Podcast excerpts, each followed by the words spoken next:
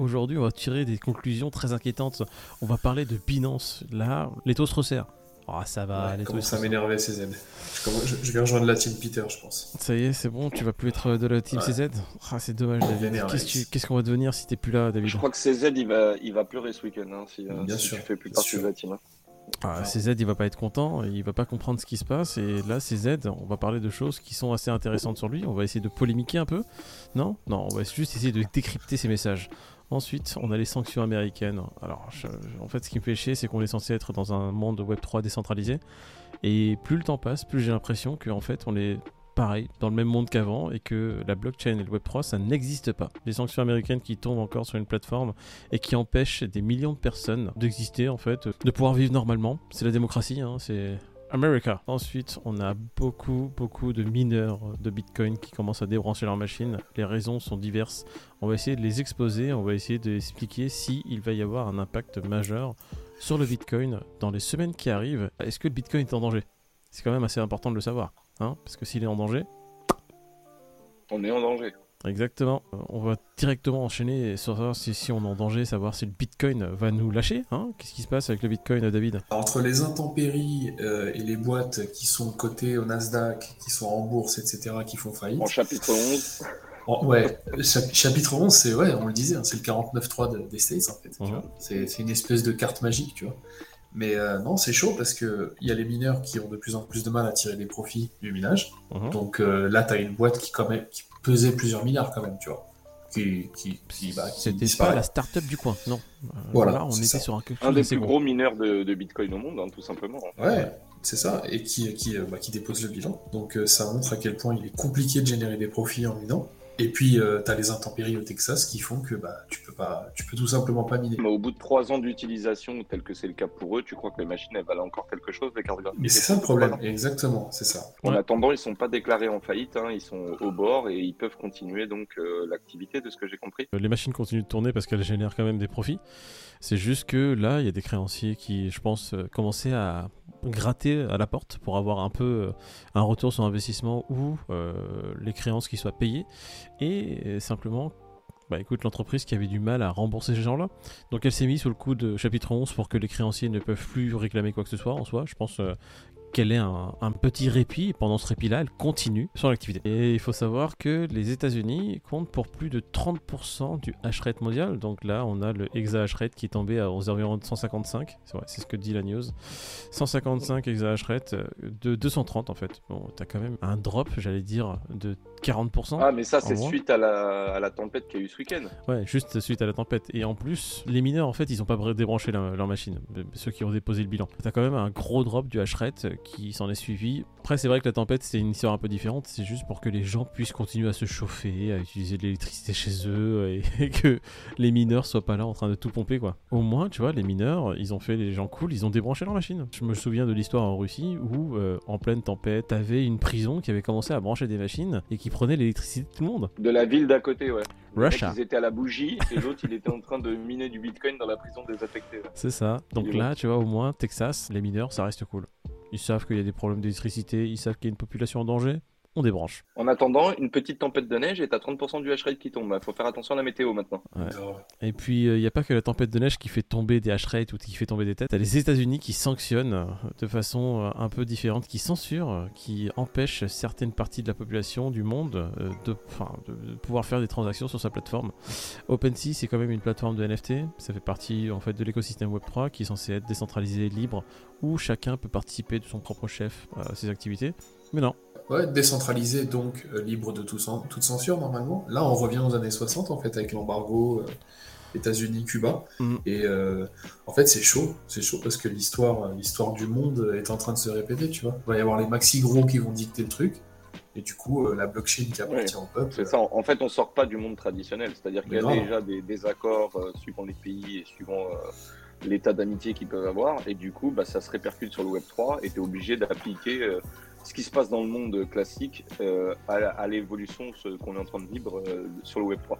Donc c'est un peu malheureux de se dire que des artistes cubains euh, ne vont pas avoir le droit de, déposer leur œuvre sur OpenSea parce qu'il y a des réglementations américaines qui, les empêchent.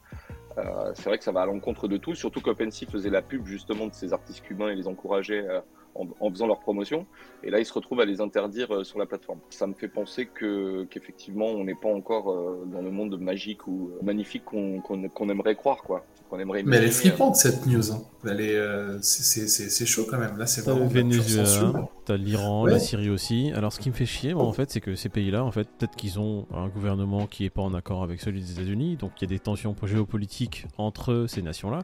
Enfin, ces nations-là. J'ai envie de te dire entre ces frontières-là, parce que c'est que des frontières dessinées par l'homme. Mais ce qui ceux qui en pâtissent, c'est la population.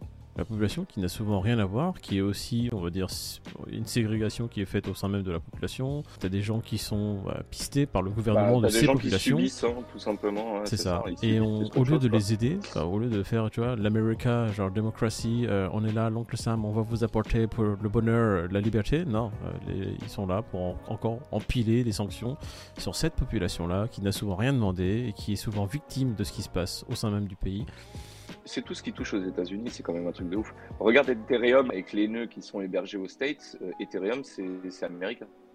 Y a pas de, pour eux, il n'y a pas de cinéma. quoi. C'est hébergé chez nous, c'est à nous. Et c'est nous qui régissons le, truc. C'est décentralisé, non? C'est la police du monde. C'est un peu une police un peu dictatoriale. C'est ça.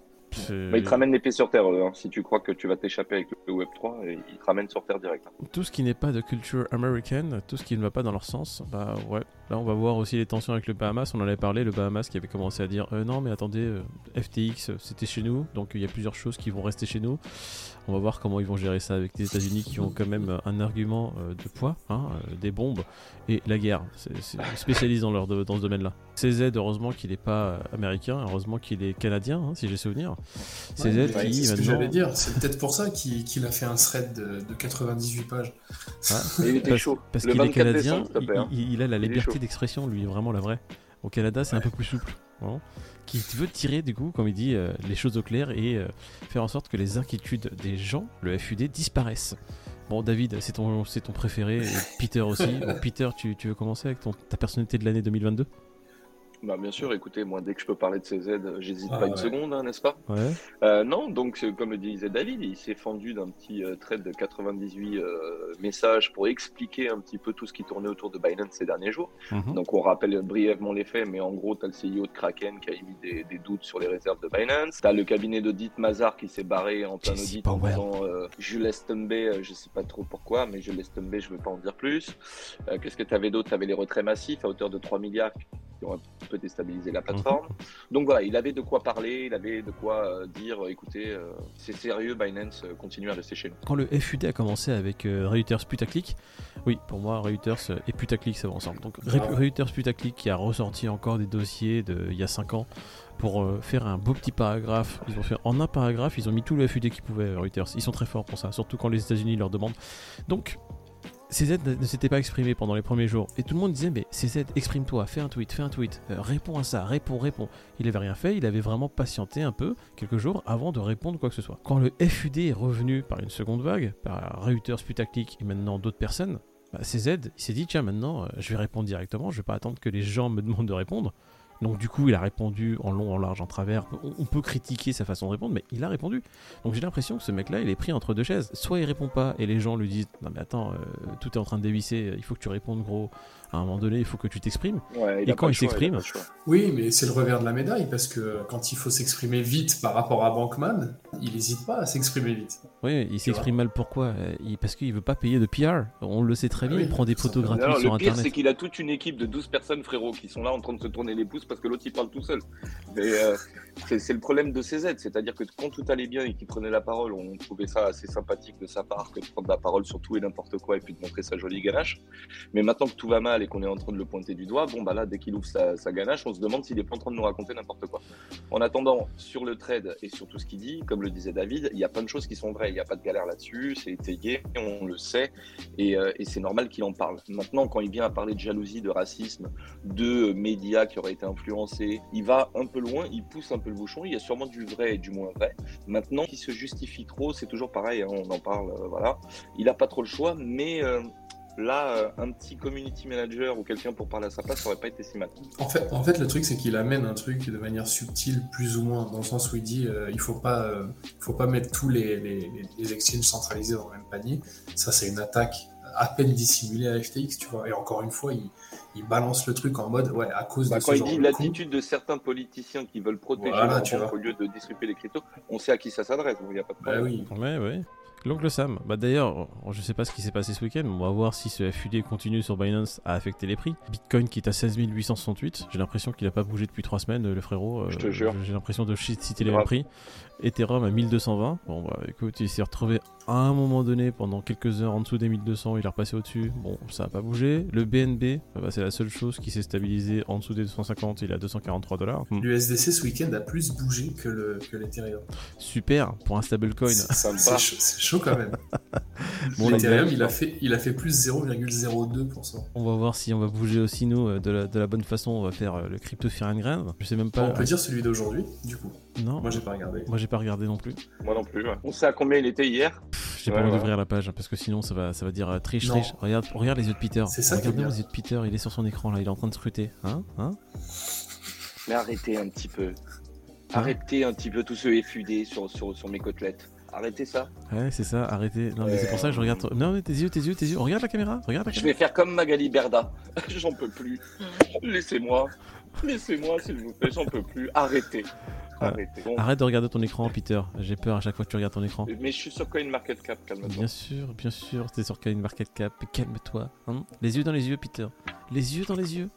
Hein oh là là, il a sorti son écran qui date de 92. Putain, écran cathodique. Tout est dans le passé chez lui. Bon bref les gars. J'ai un écran plasma. On va, aller vite. Crypto Fear Grid. Je vais commencer, je vais lancer le bal. Je vais dire au pif, vraiment au pif 28. Je sais pas pourquoi. 28. Voilà. Je sais qu'on était que t'es un tricheur. 29. 29 Ah, ah, moi 26. Putain, 26. 29. Pour moi, ça se stabilise en fait. 28. La tête de Wam. non, il a 28. Putain. Ah, sérieux? Tu vois, je t'avais dit tricheur. Euh, incroyable, Moïd. C'est fou, Moïd. Non, mais vous savez quoi? fou, Moïd. Mais hein, bravo, Moïd. Hein Vraiment, t'es trop, es trop trop fort, Moïd. Ah Parce que Peter, tu vois quand tu regardes l'écran, mais toi t'en as 5 des écrans. moi j'en ai 5, et en plus je dois taper l'URL pour aller sur le site, mais la tête de WAM, j'ai dit ça au pif total. Je me suis dit, tu sais quoi, je vais passer pour un dindon, je veux dire un chiffre qui n'a rien à voir. Pour 2023, tu vas arrêter de mentir ou c'est comment, euh, Non, non, mais. Au niveau des résolutions En fait, tu sais quoi, je vais pas arrêter de mentir, je vais juste avoir un peu plus confiance en moi-même. Ne pas me dire, je vais passer pour un dindon oh. en dire un truc, je vais juste me dire, tiens, je vais dire 28 de façon. Oh bah oui, euh, arrête de penser que tu vas passer pour un dindon, t'es un dindon, et puis c'est tout. Un dindon.